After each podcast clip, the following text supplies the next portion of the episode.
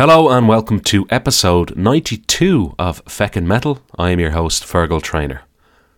As I speak here, recording this introduction, it's the 31st of January. As this episode is released, it's probably going to be the 1st of February. But you know what? We made it. We made it to the end of January. Well done, everybody. I hope you had a good one. I almost didn't make it, of course. I uh, last week spilled some Guinness on the USB slots of my desktop PC uh, it was touch and go there for a while, and frankly, I'm surprised I've never done it before. But the trusty hairdryer came to the rescue, and I was able to um, dry away the stout from my computer. Sorry, it's ridiculous. And uh, yeah, it was grand actually then. So I'm happy that that was okay. But there was a period of time there when I was getting that USB connection sound. You know, when you let's say you plug into your phone to your computer or something like that, and you get that boo doo sound. It was happening over and over and over again when there was no device plugged into the USB port. But luckily for me, the old hairdryer trick worked. Obviously, a desktop PC is too large to insert into a container of rice. You'd have to have a lot of rice and a very large container. Although George was telling me recently that the old phone in a container of rice trick worked for him in the past. Never worked for me. I just thought it was an old wives' tale. But anyway, there you go. So, um, yeah, as we finish out January, I'm finishing out my series with George Silano, where we looked back on 2023 and covered off some of the gigs and festivals and EPs and albums that we very much enjoyed from that year, which is now past.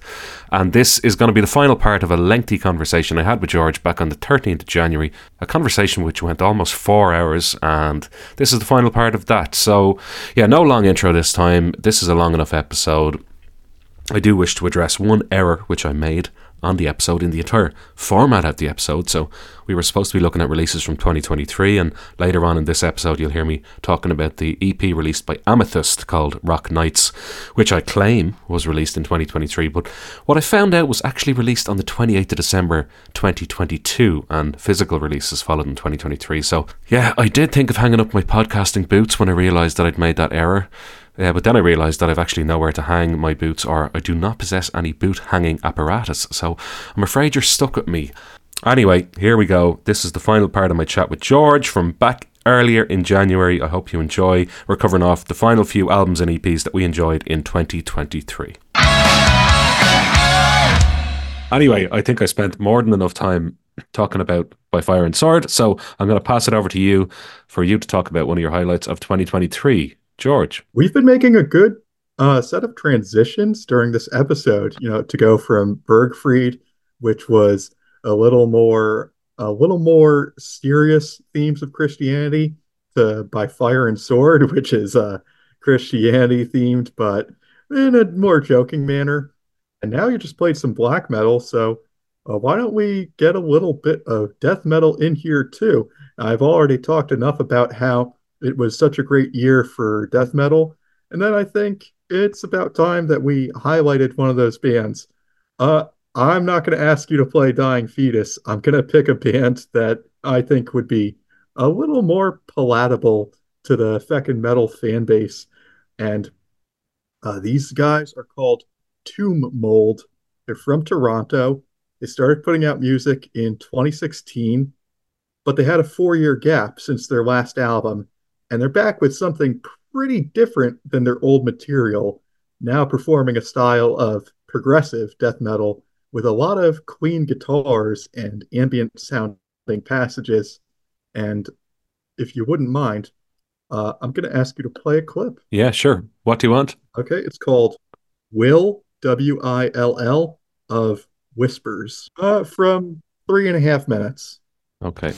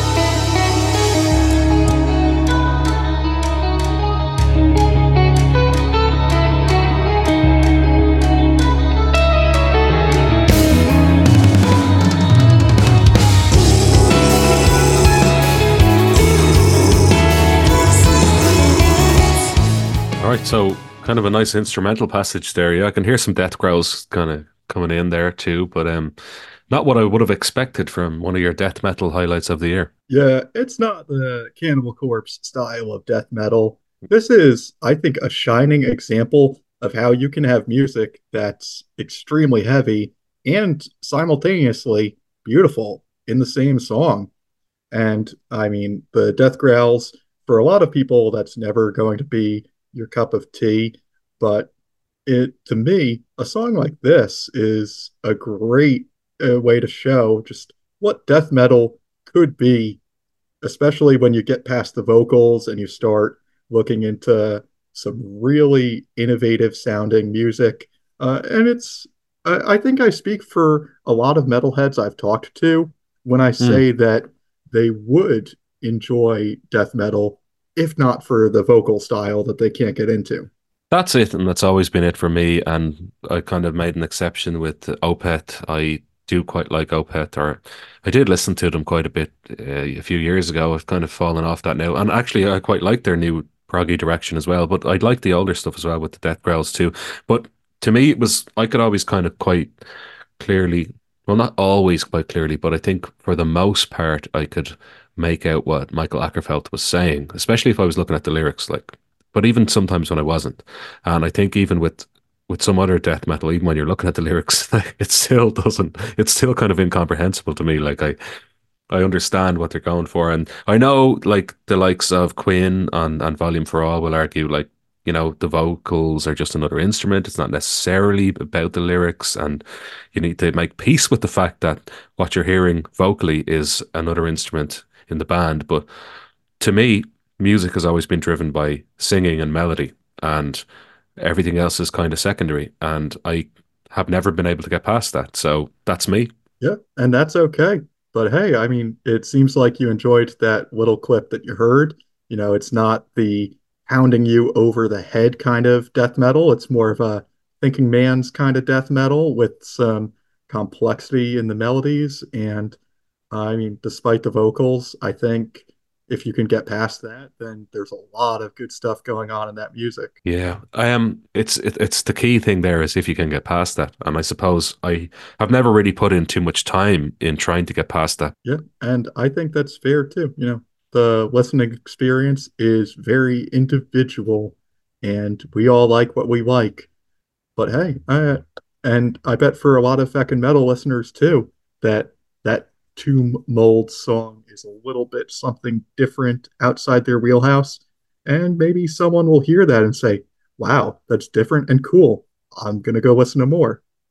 And if you choose not to, that's okay too. They probably will. Can I ask you a question about death metal actually? How did you get into it and what was the process like? Did you listen to something and love it immediately or did somebody suggest to you that you might like this if you listen to it a lot, or how did it go? Yeah, I think my first experiences listening to death metal were uh, online radio stations, and I heard some of those classic bands like Deicide and Cannibal Corpse. And the first time I heard the vocals, I thought, this is the worst thing ever. How does anyone ever listen to this? And uh, you know, I thought that for a couple years, and at a certain point, I heard Cannibal Corpse again, and uh, I was at the point now where I was listening to a lot of thrash metal, and then uh, death metal was something where I felt I really like this music, but I don't like the vocals. But the music is so good that I'm going to listen to it anyway. Mm. And then at a certain point, I uh, made friends with a death metal vocalist in a local band, and he talked to me about all the techniques he has to use, the warm ups that he does, and how he has to manipulate the, his voice in order to not put strain on his throat and his vocal cords. And at that point, I started to see, well, there's a technique that this has, and it doesn't take any less talent to growl than it does to sing. It's just a very different style. And then I started to appreciate the talent that goes into those vocals as well. And uh, listen, it's for a lot of people that will never be your cup of tea, and that's okay. But Hmm. when people say it takes no talent to growl, that's something that is just definitely not true. There's a method to that madness.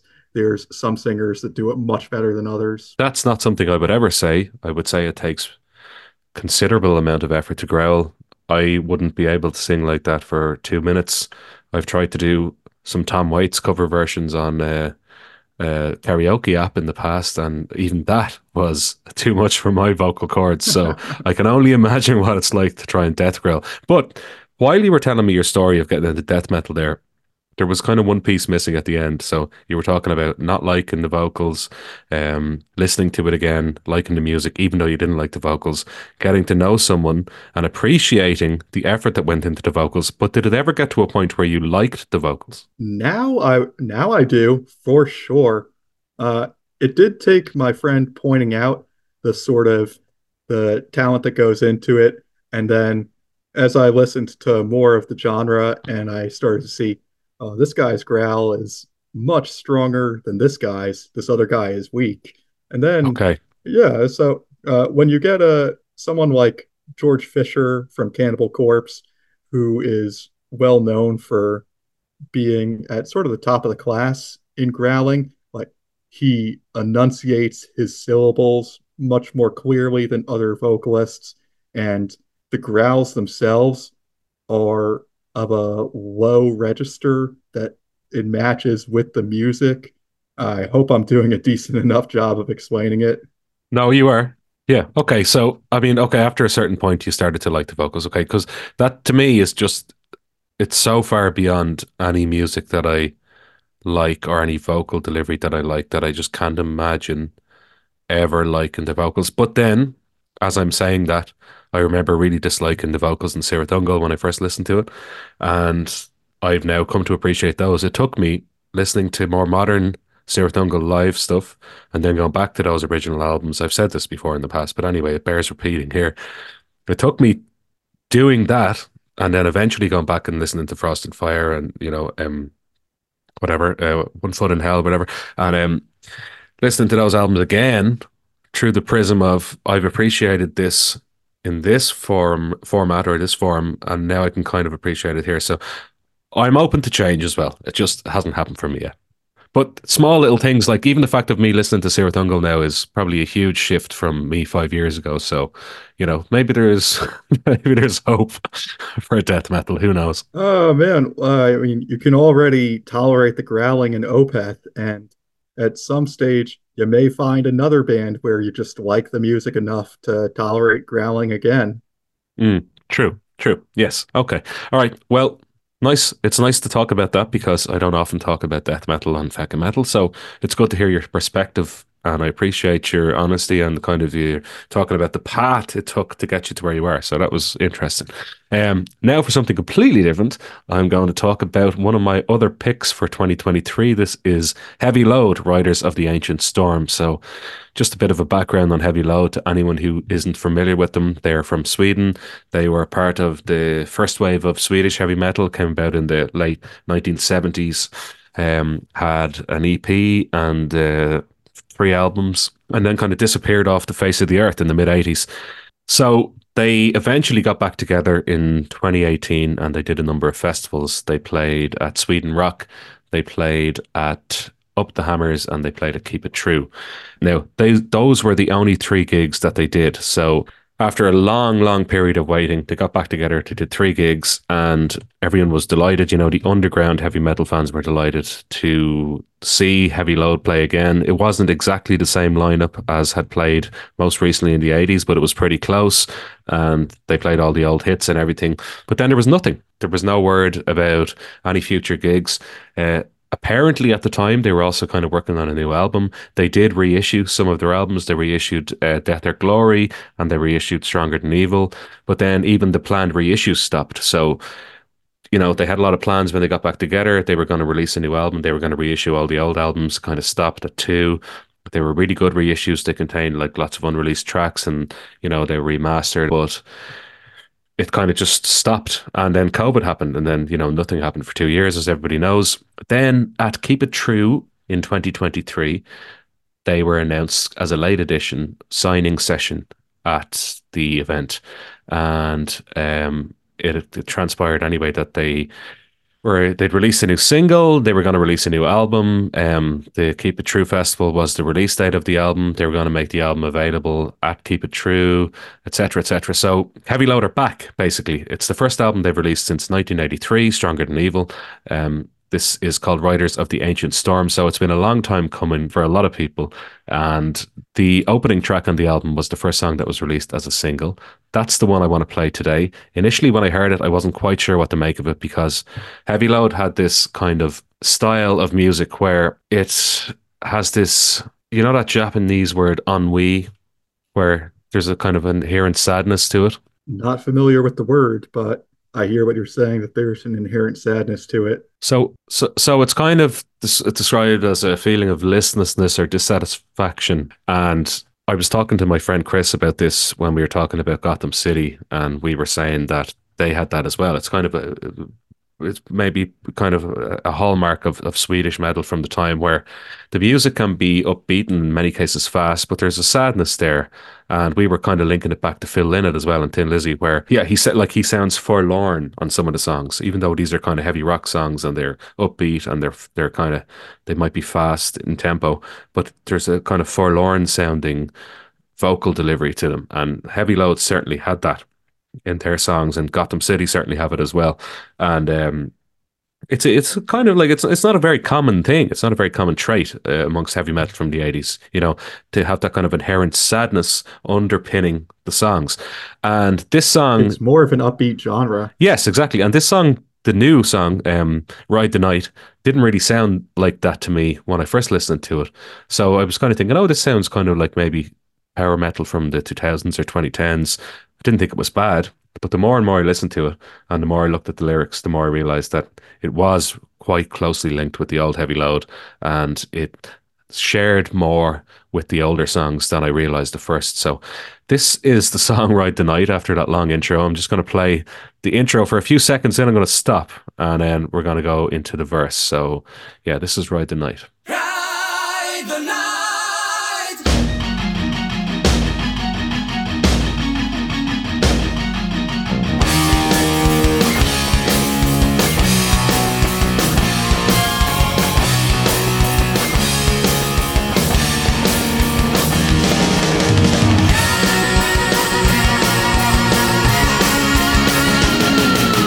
Right. So when I first heard that opening kind of harmony, that those riffs, and you know that kind of build up to the verse, I was like, oh, this is pretty good. But um, I was also kind of thinking that intro was a bit, I don't know, Euro power. That's that's the feeling I was getting. I don't know what you take from that, or have you listened to this separately yourself, George? I've listened to it a little bit. Uh, probably only one or two lessons, and it didn't really stick with me. But I know that this is a very loved album, so I think I owe it a little bit more time than I've given it.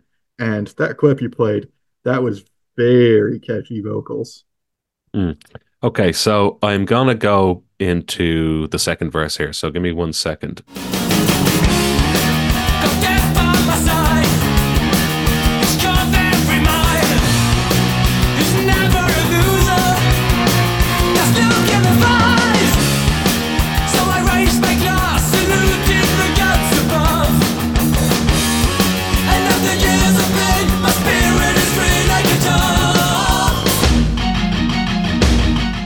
So I think the thing I wasn't sure whether or not it was present upon multiple listens, I feel that it actually really is there. If you listen to those lyrics, I've got death by my side, each curve, every mile. He's never a loser, just look in the files. So I rise my glass, saluting the gods above. After years of pain, my spirit is free like a dove the first part especially got death by my side each curve every mile. He's never a loser just look in the file. So death doesn't lose. And i don't know if you've heard him say this but it's a famous jim ross quote. He says father time is undefeated meaning basically every man falls to father time at some point. And I think this is what they're talking about here. So the Wahlquist brothers, who are still in heavy load and have been there the entire time, uh, Styrbjorn Wahlquist and uh, Wahlquist, so that's the drummer and the guitarist, and both of them do vocals on various songs. Um, they're both kind of mainstays in heavy load since the early days, but they are 63 and 68 respectively so you know they're kind of the older rockers you know and uh just looking at those lyrics, it's kind of reflecting on their career, reflecting on their lives, saying, uh, uh, where like I've never heard the phrase before. I've got death by my side. You know, it's basically saying like we know that death is coming. Uh, each curve, every mile. He's never a loser. Just look in the files. Death doesn't lose. Death always wins, and it's coming for everybody. It's certainly coming for us. This is our last go around. And he's saying, "So I rise my glass, saluting the gods above. After years of pain, my spirit is free like a dove." And for a comeback album, a band who's been off the scene for forty years, those lyrics are just so powerful. And to me, I listen to songs four or five or six times sometimes without ever even considering looking at the lyrics, especially in the digital age. I just kind of listen to them, I let them sink in, I soak them in, and then I actually kind of maybe open the booklet if I have the CD or maybe look up online the lyrics. And I, find oftentimes when you do, you have such a deeper understanding of the song. And I know that's such an obvious thing to say, but I think it's a step missing maybe since, you know, streaming became the norm or whatever way you listen to music digitally became the norm. Um, you forget sometimes, and I certainly do, to actually read the lyrics, and it really changes the whole scope of a song. I reckon. Those are some badass lyrics, aren't they? With "Death by My Side," like holy shit, man. Mm. It's kind of like an alternate take of I've got time on my side, but you don't like it. In this case, it's like I've got death by my side. It's like Jesus Christ. It's like the lingering fucking specter of death. And like they're only in their sixties, you know, and like rock stars these days can go on to their eighties, whatever. But at the same time, their peak, their like their prime was 40 years ago. So they're not oblivious to that. Yeah, so I just thought they were really, really strong lyrics. Um, and Father Time is undefeated, as Jim Ross says. I haven't heard that Jim Ross quote. uh, I, I can always trust you to sneak in a nice wrestling reference. I think I know, but I, you know what? I think he says it more in his podcast. I don't know if you've ever listened to Grilling JR Have you? Uh, no, I haven't. Okay, right. So it's it's not bad. Like I, I don't listen to it much anymore, but it's more something he'd say on that where you're like often like so they'll pick him and the host. Um, they'll pick a period of time and they'll focus on a particular event, and it might be the career of X wrestler, and you know that person oftentimes has, has died since you know or whatever you know. Sure. um and he'll be like well you know father time is undefeated. But it's, it's it's a real kind of regular quote of his but uh, i really like it. It's because it's so true. But anyway i just want to play the chorus here because the chorus is fantastic. So one second. Go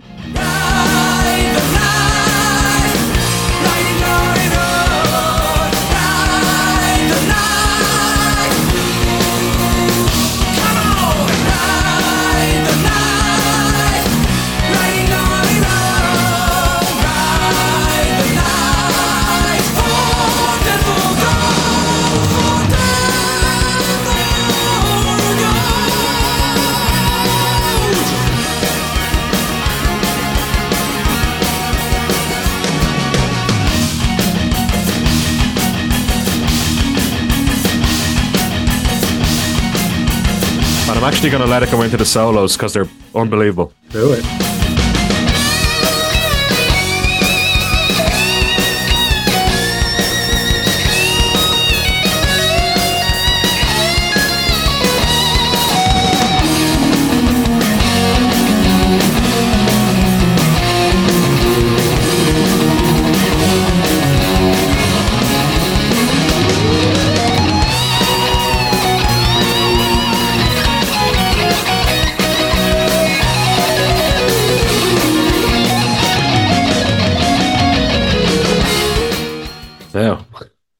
That's brilliant. Yeah. Hey, Fergal, is this the best ever album any artist has released after a 40 year gap? well, I don't know if there would be too many entrants into that competition. No, really, I don't think so. But wow, it's just it's not what you expect. And I mean, there's been there's been plenty of hype in the metal community about holy cow, Band X is releasing an album after being broken up after 10 or 15 years. Mm. And now it seems like Heavy Load is just coming in and blowing away that sort of Guinness World Record, so to speak, saying, hey, it's been 40 years and we got it. Okay do you know what I appreciate about them is that if you look at the booklet and I have it here in front of me, it says recorded at Thunderload Studios between 1986 and 2023. So they're being honest enough to admit that some of these songs are from the past. Now, uh, other bands aren't necessarily that honest. I remember when that new Van Halen album came out in whatever it was, 2012 or something, different kind of truth. And, you know, we all thought we were getting the new Van Halen album, but it transpired over time that mo- most of those songs dated back from, you know, the original incarnation of the David Lee Roth era of Van Halen. And they were actually all old songs and they've kind of pasted some new lyrics over them, whatever. That's not to say that that's wrong or bad or whatever, but what I appreciate about Heavy Load is they had the honesty to admit on the booklet that yeah, some of these songs were recorded in uh, you know 37 years ago. Some of them were recorded this year, so I like that about them as well. Now that is interesting, uh, mm. and the album doesn't sound disjointed at all for having parts Mm-mm. that being recorded in the past. It's one thing to take songs so, or even song ideas that have been laying around and then uh, revive them for a fresh recording. But since you said it's been recorded between 86 and now, yeah, that means like there's some studio sessions, maybe not a whole song, maybe it's just a guitar part that someone played perfect in 1986 and they didn't want to re-record that part. But well, for ex- for example, one of the songs Valhalla Warriors that's been kind of doing the rounds for years now. Like there's been versions of that online and stuff. But the interesting thing about that is is that they used analog equipment that existed in 1983 um, or 1986 to record this album. So it was all entirely recorded on analog. If you go on their website, they have photos of the you know the mixing desk and everything, and it's all ancient looking equipment, and it was all recorded on tape as well. So it's like completely recorded as if they went into the studio in 1986 after whatever those aborted sessions were and kept going and then finished the album. So there probably isn't that much of a disparity between the material recorded back then and now. Um, and you know the vocals are still spot on as well. So yeah, they did it, man. A 40 year gap. And even though it might not totally be a 40 year gap if they had some intervening recordings, but hey, I mm it, it's 40 years since the last time they released music. And you know if they were sitting on this stuff for so long and still felt like it was good enough to put out then more power to them. Because you know it, in 86 they didn't release an album. They might have looked at the music they had then and said it's not good enough. Yeah. But years down the road they decided maybe it is good enough after all and that's pretty interesting. Certainly is, and uh, there's one final bit of it I'd like to play. It's the final verse of the song, and it's just these lyrics as well. Really spoke to me, um, and they kind of jumped out at me the first time I heard the song, and like I didn't really catch them all. You know, you don't catch everything that the singer is singing, but when I read them, they they meant a lot to me. So here's the final piece I want to play.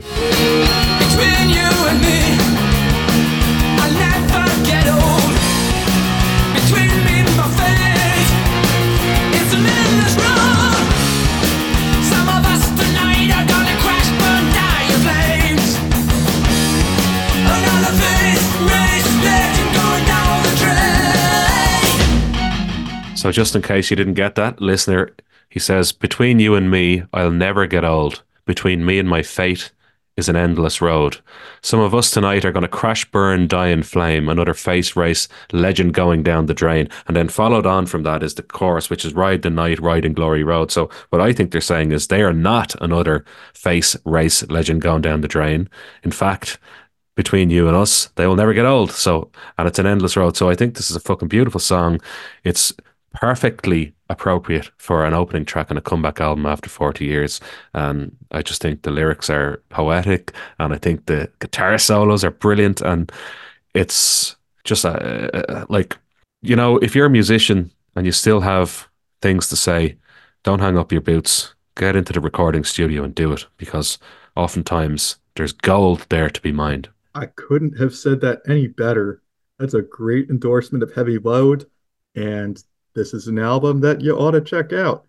And if there's any other bands out there that are going to release music after a long gap, then uh, so, something like this just goes to show that it could be worthwhile and you shouldn't hang it up as a band if you think you still have good ideas. Absolutely. And there's other great songs in that as well. Like, I mean, I, I chose that song because it was the one that was released as a single, but there's uh, Valhalla Warriors is an unbelievable song. There's a beautiful ballad towards the end called Sail Away. It's really worth your time. Give it a listen. You won't regret it. If you've never listened to Heavy Load before, it doesn't matter. Just listen to this album and then go back and listen to the other ones. They've actually released uh, Death or Glory and Stronger Than Evil on Spotify very recently due to popular demand. Like actually due to popular demand, uh, they had nothing on Spotify for a long time. So they've listened to people and they've put their stuff up on streaming services. So you know if that's the way you consume music, go and get it. It's better to have listened to them even just on streaming services than never at all. So if they're happy to put it up there, you should be happy to listen to it. Anyway, after that lengthy uh, focus on heavy load there, I'm going to pass it back again to you, George, for your next highlight of 2023. Well said. All right. I don't know if I have a good transition from heavy load to the next album. So here it is. this is Green Lung. Oh, yes. Excellent. Have you listened to Green Lung, Fergal? Well, yes, only recently. So this album was getting a lot of mentions online, and uh, I, got to a certain point where I couldn't ignore it anymore. So I did listen to Green Lung. I listened to the latest album, uh, The Heathen Land, This Heathen Land, and um, I really enjoyed it. So I'm I'm interested to hear what you have to say about this one. Man, Green Lung is one of the best young bands going right now. Uh, they're from the UK. This is their third album. They also have an EP that was really good. Uh, this is probably the one that's going to be the most widely appealing music they've written yet. Uh, when they started, they were mm. very much a heavy and nasty stoner doom band. And now they're striking a nice crossroads in between that and some traditional heavy metal. Uh, they've been signed to a much bigger label when they put out their second album. And with this new third album, it looks like they're only set to grow their stature. They've been on a steady rise since they first started. And for this album in particular, I think it's going to hit and it's going to resonate with a lot of feckin' metal listeners. Excellent. So, any particular song you'd like to play from this? Yeah, and actually, let's go crazy. Let's do two clips from this album. Okay. Let's uh let's start it with Maxine Witch Queen, uh, one of my two favorites.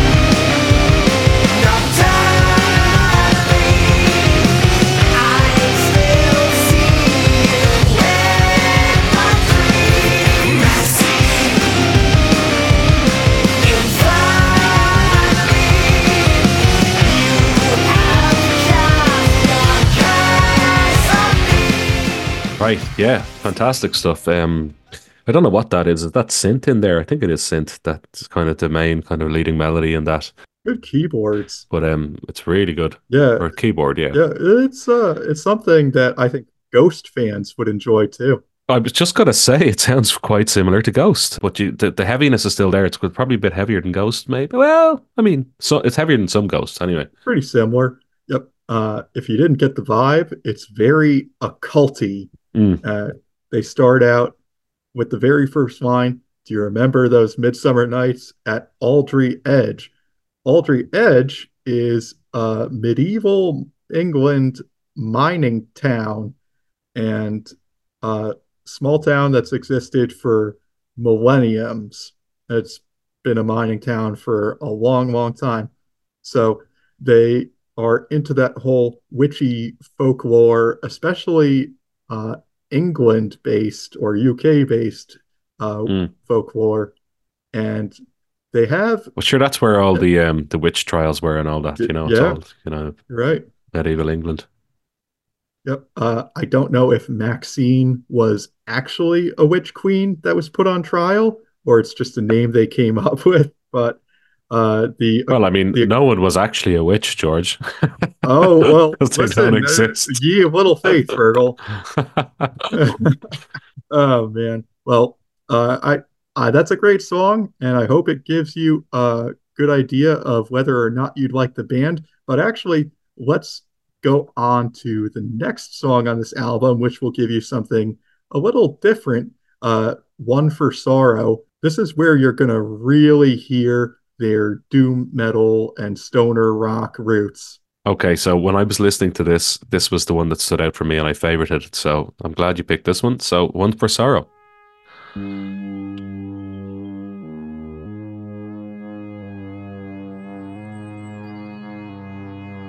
Do you know what that speaks to me as like 80s low budget horror film synth? And I love it. Yeah, it's got that sound. But once it gets going, oh man.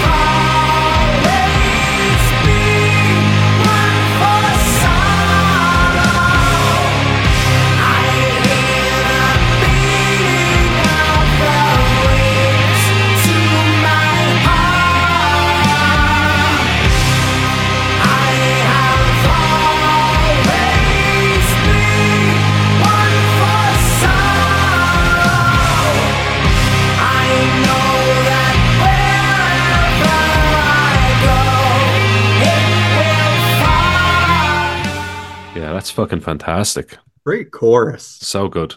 Do you know what?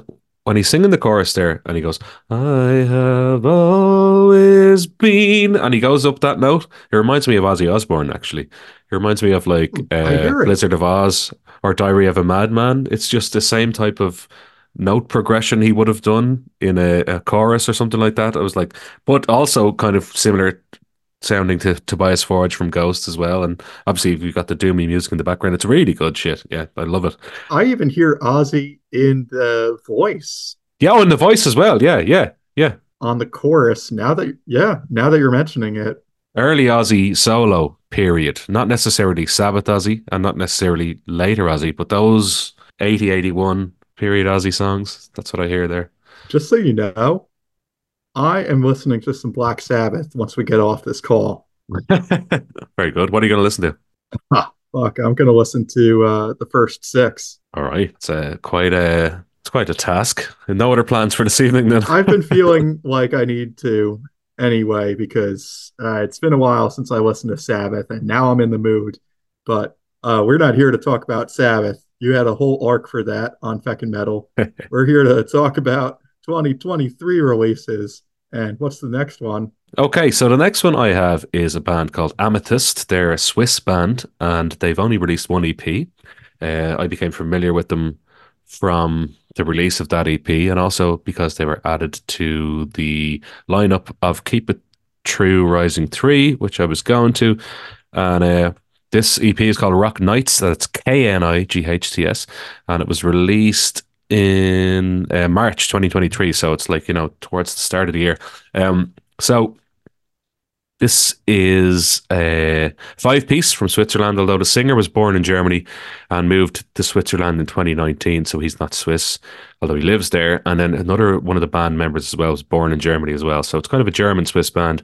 Uh, they opened up at Keep It True Rising Can't remember. It was the first. I think it was the first day actually, and I went down and I made sure that I saw them, and they were fucking brilliant.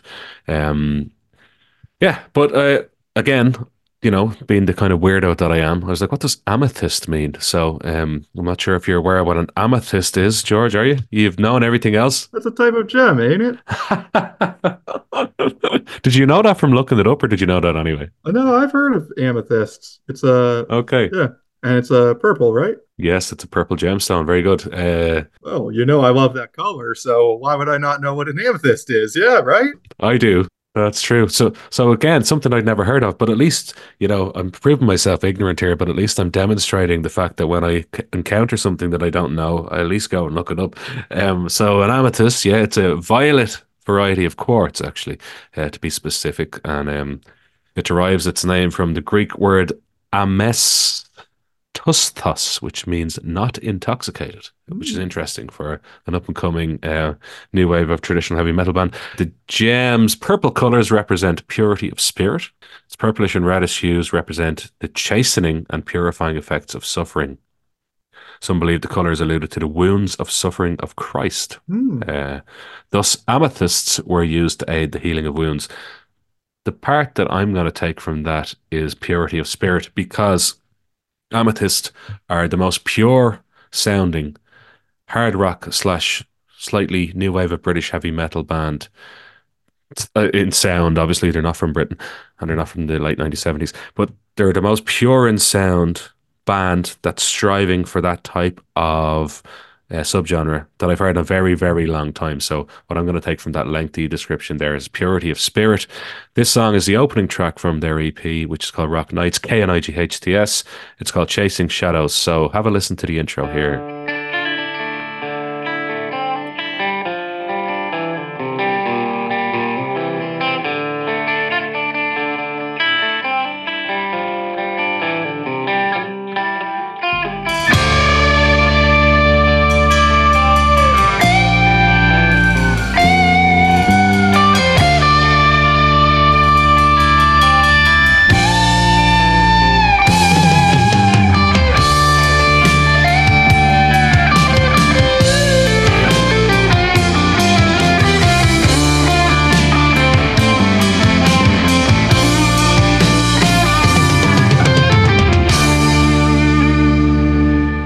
Me, that sounds like some 70s hard rock right there. Actually, it sounds kind of like the Rory Gallagher song Bad Penny. I don't know if you're familiar with that one, but kind of reminds me of the opening of that song. Oh, that's uh that's not familiar to me, but I'm hearing uh 70s guitar sound in that.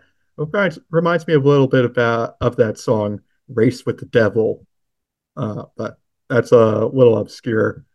Man, uh, Who's that by? it's by The Gun. Uh, it's better known by their Girlschool or Judas Priest covers of that song. Oh, okay. No, I've never heard of it. Okay, very good. But now I feel when it plays again here, just after that part I played, to me, this is like pure new wave of British heavy metal, like something like Angel Witch or something similar. So have a listen here.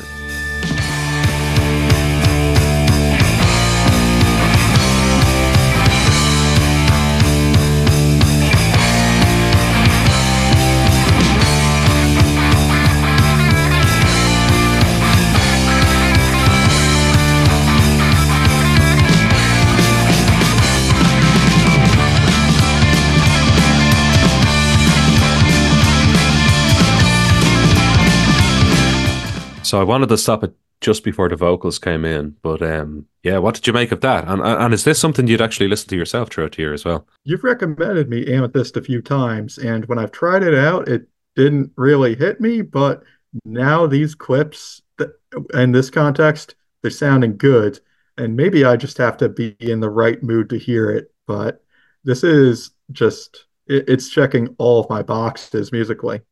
Yeah, so I'm going to play the vocals here. So um, again, reminds me of like new wave of British heavy metal style vocalist. It, it kind of reminds me of again of Angel Witch actually.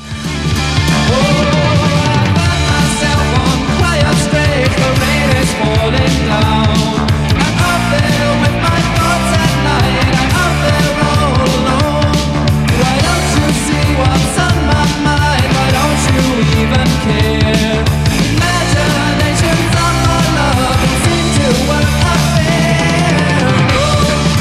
go back into that kind of riff again, but um, the chorus comes in a bit later. So here's the chorus. Chasing shadows, chasing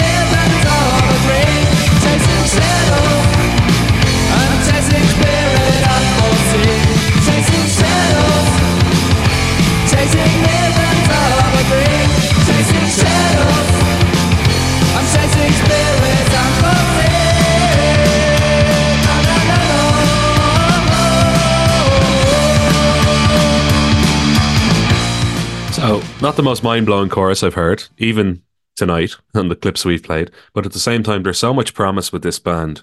And I think they have so much more to give that I'll forgive them for a kind of rudimentary chorus in the opening track to their first album or their first EP.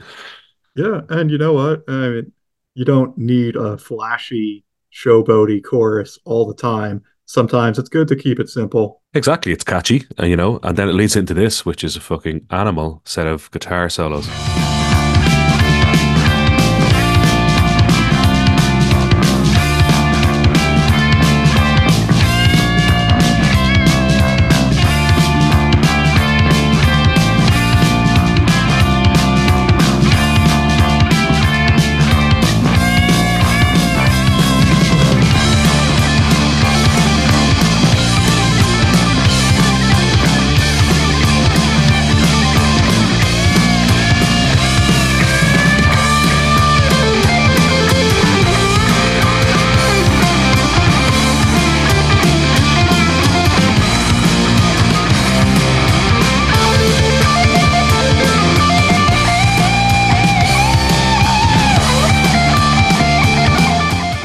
Anyway, that's uh, all the clips I have from that one. Beautiful solo too. Yeah, it's it's it's really good stuff, and the the other three songs in that are great as well. So there you go. Yeah, Chasing Shadows, and it's from Rock Knights, the EP released in 2023. Highly recommend giving that one a listen. Very nice pick, Fergal. I like that. And hey, is that your EP of the year? It must be, right? No, no, not necessarily. I have some others as well. Um, that were pretty good. Uh, Spectre, S P E C T R E, and I don't even have any notes on them. I think I might have shared it with you though. Uh, I only found this later on. I think they changed their name to The Spectre now. Okay, uh, on Spotify they're still listed as Spectre here, but anyway. Oh, I might be thinking of the wrong Spectre. No, are you thinking of S- Are you thinking of Scepter? Oh, yeah, I think I am. Spectre, Scepter, uh, these bands, they get hard So Scepter was um, a Canadian band, which one of the guys from Ottawa. Yeah.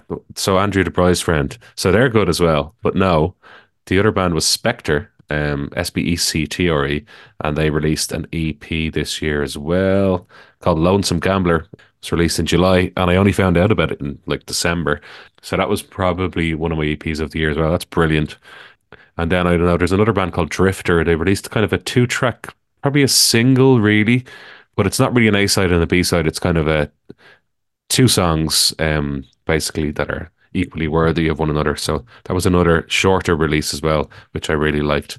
That had a gambling theme to it as well. There's like a poker hand on the cover of that, and that's called Beggar's Ransom. So I'm not going to play clips from those because you can't play everything. But um, if you want to hear about other EPs that I liked, Drifter, Beggar's Ransom, and uh, Spectre, Lonesome Gambler. So there you go. Very good. Well, I think we've got time for some more, don't we? We certainly do. Yeah, I, Fergal, I don't think this is going to be a one part episode. No, I think it's going to be a two-parter. People are going to be waiting a long time for Neil Kay. But anyway, I'll get to that in a bit. Oh boy. All right. Well, hey, we have to talk about my band of the year. Uh, not my album of the year, my band of the year. For me, it was King Gizzard and the Lizard Wizard. I know they have a ridiculous name. Uh, get past it. This band is amazing. Since 2011 or 2012, when they formed, they've done 25 full length albums. That's insane. most of them, yeah, uh, it's a release output that puts Haunt to shame. And for the most part, they sound pretty darn different from each other. Yeah. They'll make a psychedelic rock album and follow it up with a soft rock album. And then a collaboration with a jazz artist, Mm. and then they'll do a thrash metal album. It's totally insane. And can you tell me the name of that album, George? Well, uh, most people would just call it Petrodragonic Apocalypse. The full name is a little just ridiculous. Petrodragonic Apocalypse or Dawn of the Eternal Night and Annihilation of Planet Earth and the Beginning of Merciless Damnation, Yeah, rolls off the tongue. doesn't it? But ridiculous names aside, this is some of the most interesting, innovative thrash metal you're going to hear all year. And I think I know the perfect song for us to play a clip from. It's got to be Witchcraft, man. Yeah, well, again, this is the one that stood out to me when I listened to the album. And again, it was only recently I listened to it. I only listened to it in December, like Green Lung, and several other things actually I discovered in December. But here we go. Let's play Witchcraft from. I'm not going to read that album title. You know what I'm talking about. Summer's breeze was bold. The supercell rages and royals, a swirling vortex, a bubble boils, witchcraft. Slow upon one sable war when the moon does wane and die. A ragged coven, fiends performing incantations now, witchcraft. Taxidermy with eyes of fire, gentle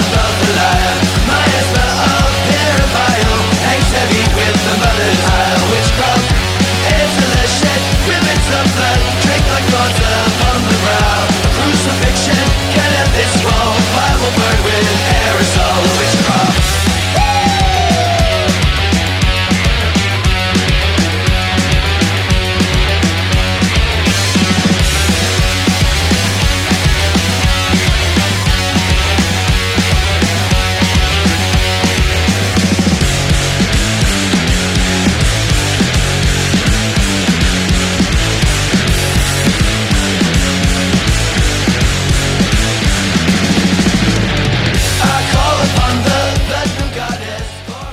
That's some fucking really good stuff. The vocals, especially, speak to me. I don't know. The the vocal style jumps out at me. It's it's not quite a growl. It's not clean, but there's the perfect amount of coarseness for it. Very thrash metal appropriate kind of vocals where it's not totally clean, but it's not it's not a growl. Are we calling that thrash metal though? What, we just heard there? You Uh, you, you saying know, I, uh, well, it's pretty debatable, I guess. But It seemed to me it seemed far too bouncy to be thrash metal. yeah, you know, that's definitely the bounciest and catchiest song on the record, and I think Mm. other songs here would probably fit the thrash metal mold better. As I did listen to the album and I was talking to you about it, and you mentioned afterwards, blah blah blah, thrash metal, and I said, um, Jesus, I didn't even consider that as thrash metal. I, I didn't consider it as anything. I suppose I was just listening to it, um, but it's it. I don't know. It just doesn't slot into that category easily for me, anyway. Um, but I know all of their albums are genre jumping and whatever, so you know, you know, there's plenty of different things at play there. But yeah, that that was a great song. I really enjoyed it. Yeah, and I'm glad you liked it. And there's more great stuff on this album. And for anyone who's never heard King Gizzard before, this is a band you can really sink your teeth into.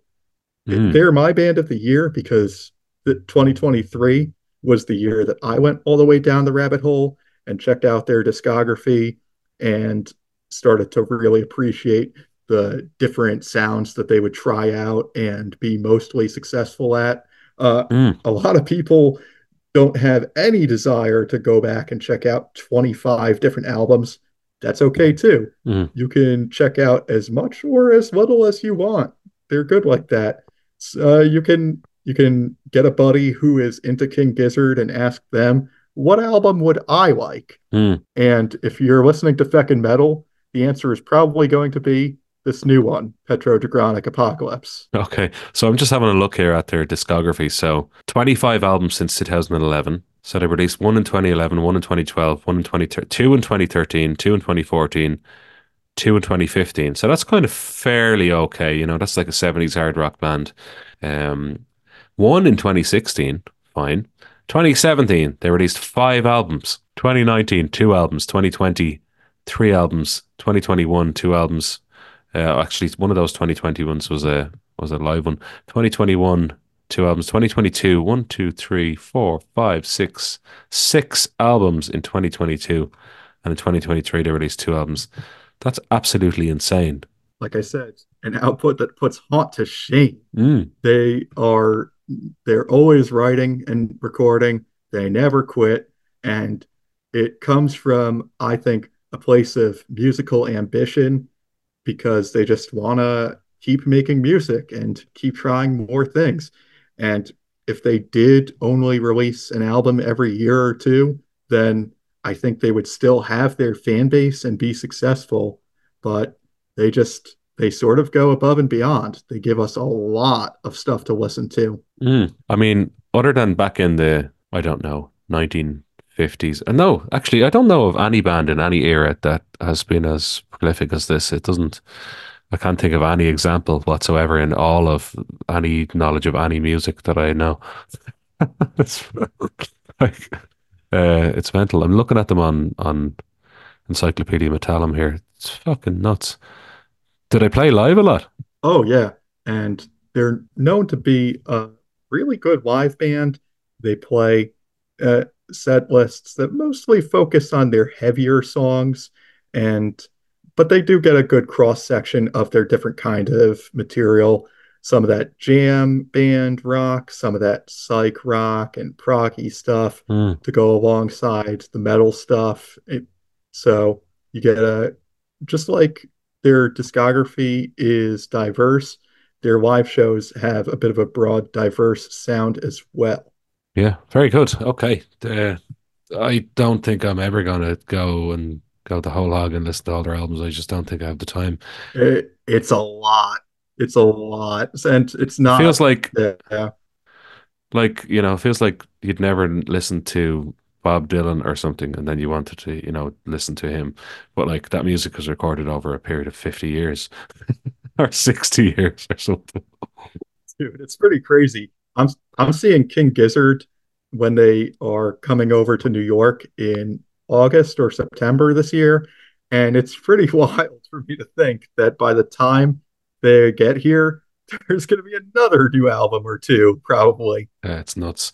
I don't know how. I mean, people ask bands, "How do you pick your set list?" Jesus Christ, they must have 250 songs already. Anyway, right, okay. Moving on to me now. I don't really have as detailed choices as I had uh, earlier on because I made kind of more detailed notes about the initial choices I had there.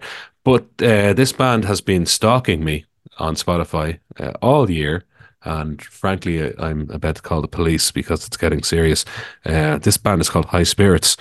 And um, Mm. anytime I put on a song about any fucking band, you know, you know when you just put on one song on Spotify and then, you know, it plays what it thinks you might want to hear afterwards.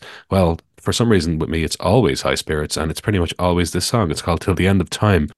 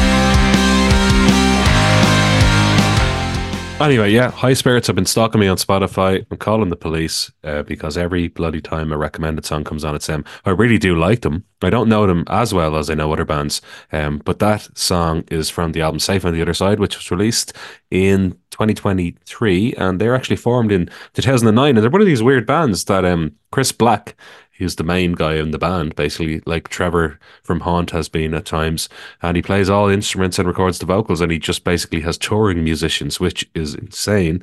But there you go. Chris Black, he is very talented. He's also the in he's also the man behind the band Dawnbringer, another excellent traditional heavy metal band who will be at this year's Hell's Heroes. So this guy knows what he's about. Oh man. Well, uh, let me recommend you an album to listen to later because they've made some great stuff. Please do. Uh, uh, this is from 2010. It's called Nucleus, and uh, go with the opening track. So much for sleep. I think that it'll really hit you, man. Okay, all right, very good. Uh, yeah, and I'm only getting used to high spirits. Like I've I've dipped in and out of them over the years. Like so, you know, they've had a considerable number of albums released, but I've never kind of given them the full treatment, if you know what I mean. Like I've never kind of gone right. I'm to listen to all your albums, but um, there's one other song that's been stalking me this year. It's them as well. I know it's not from 2023, but I feel I have to play it because it actually has been stalking me all year, and it's this.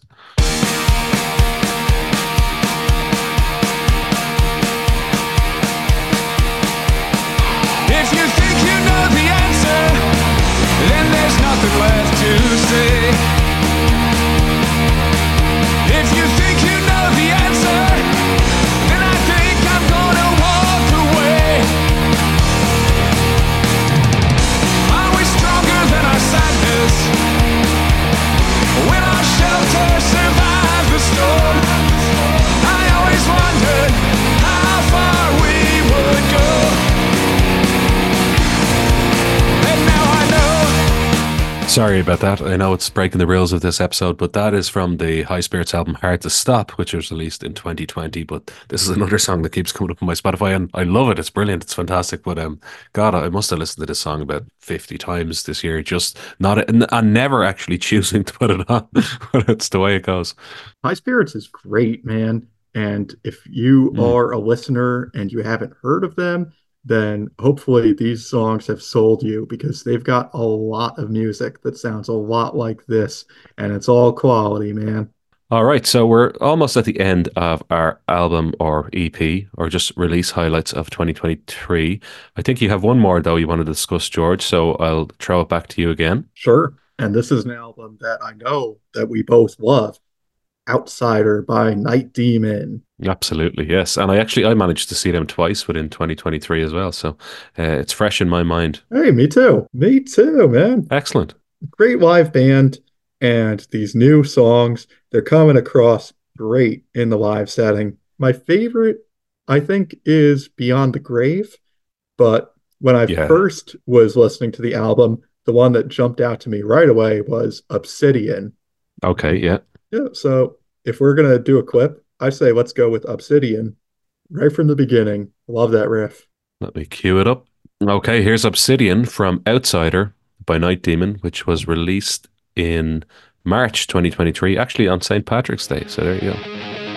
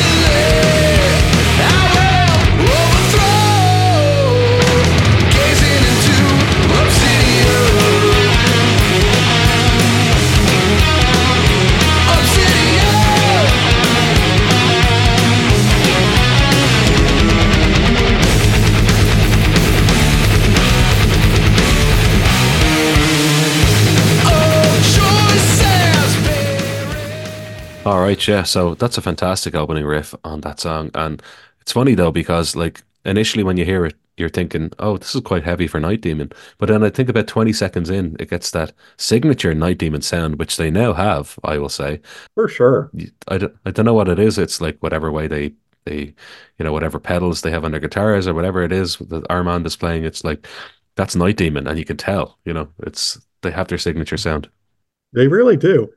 Their secret sauce is how they create harmonization between the guitar and the bass by playing the high notes on the bass and the low notes on the guitar in the same pattern.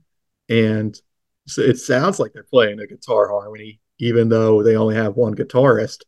So they have a really cool signature technique that makes them sound like Night Demon.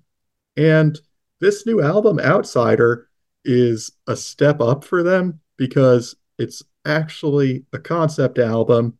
And I won't get into the whole story because some people might not care. And anyone who wants to know, they can go listen to Jarvis's podcast and hear him describe it himself. But I mean, it's uh, it's always ambitious to try and tell a story through songwriting. And in addition to these being great songs that you can listen to on their own, if you listen to the album in full, which is not demanding because it's only 35 ish minutes, then you'll get to hear a complete so- Twilight Zone esque sci fi story that Jarvis wrote.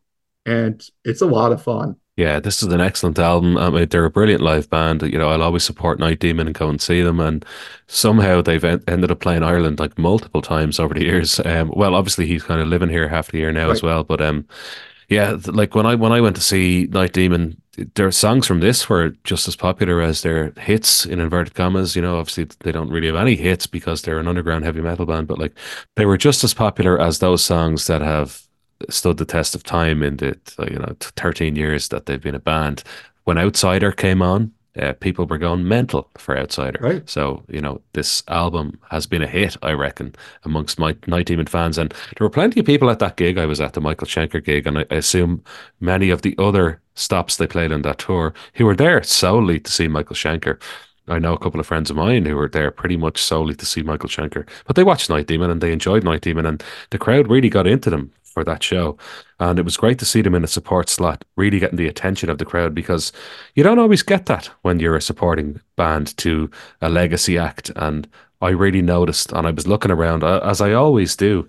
Um, I was looking around and I noticed people really, really getting into that, and especially getting into the newer songs as well. So, yeah, a great album by Night Demon, and I think we're going to talk about that in greater detail on a on a later episode. So let's not shed too much light on our thoughts on that album uh, at this juncture. Yeah, we didn't get Night Demon in our three from 23, but this album is so good. I just felt like I had to talk about it.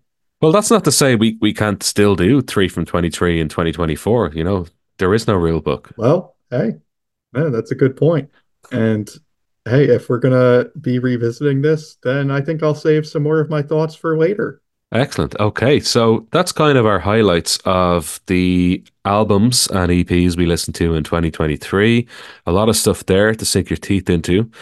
Yeah, I think we gave a, a great cross section of, of metal released in 2023, probably veering more towards traditional heavy metal, but you know, this is feckin' metal and that's what I tend to focus on. And I appreciate you bringing in some other, you know, outside kind of subgenres as well, because there's probably a lot of listeners who listen to this wondering if I'm ever going to fucking stop talking about the new wave of traditional heavy metal. and I, I, I don't blame them. And the answer is, If if that's the case, what are they listening for? But the answer is probably not. Uh, no, I, of course I'll, I'll focus on old school metal bands and um, you know maybe obscure metal bands, but uh, primarily it's it's it's uh, well I, I don't really know anymore. I suppose it's it's it's a mix of stuff. Um, but traditional heavy metal is really the mission statement of feckin' metal, and it kind of always has been. Yeah, good stuff. All right. Well, look, um, thanks very much, George. Appreciate you coming on. As always, this has been great, and uh, I look forward to chatting to you in the future. Thank you, Fergal. Uh, best of luck on the editing, bro. thanks very much. This is going to be the most clips I've ever put into anything in my life, but yeah, I'll be all right. I've, you know, I've kind of had an education in clip editing over the last year or so, so I'll be grand. Very good. All right. I will talk to you again soon, man. Cheers. Cheers. All right, so that was the final part of my conversation with George back from the 13th of January, and this is the third installment and final installment of our review of the year 2023 in heavy metal. I would just like to say a thank you to George at this juncture. I really appreciate the lengthy conversation that we had, the research and preparation you put in to that conversation so that we had a really nicely flowing episode with lots of different clips to play and points to raise and conversation topics as well. And I appreciate that you brought a different flavour to Feckin' Metal, talking about death metal, for example. I particularly enjoyed the chat we had in this episode about death metal. Not something that I really listen to or I'm interested in, but I do have a curiosity about it, and you definitely helped to help me understand how people can go from, like you said, thinking this is the worst sounding thing in the world to actually really appreciating death metal. So that was very interesting for me. And that's going to do it though for, for this series. This is the third of three, as I said, and I am going to be coming at you with an interview with Neal Kay, which I've promised but haven't yet delivered, but it is on the way after this. So look forward to that. It'll, like this, probably be in three parts because it was a lengthy discussion. If you would like to contact me on Twitter, it's at Feckin' Metal Cast. And I'm going to finish up this one with a song that's completely unrelated to the topic of the last three episodes, but something I've been playing today because, as I said, as I speak, it's still the 31st of January, and an album that's celebrating its 30th birthday today is Cross Purposes by Black Sabbath, with, of course, the one and only Tony Martin on vocals. I've always been a fan of that album, and I've particularly always been a fan of this song, Cross of Thorns. So let's celebrate the 30th anniversary of Cross Purposes by playing out with this song. I've been your host, Fergal Trainer, and I will see you next time.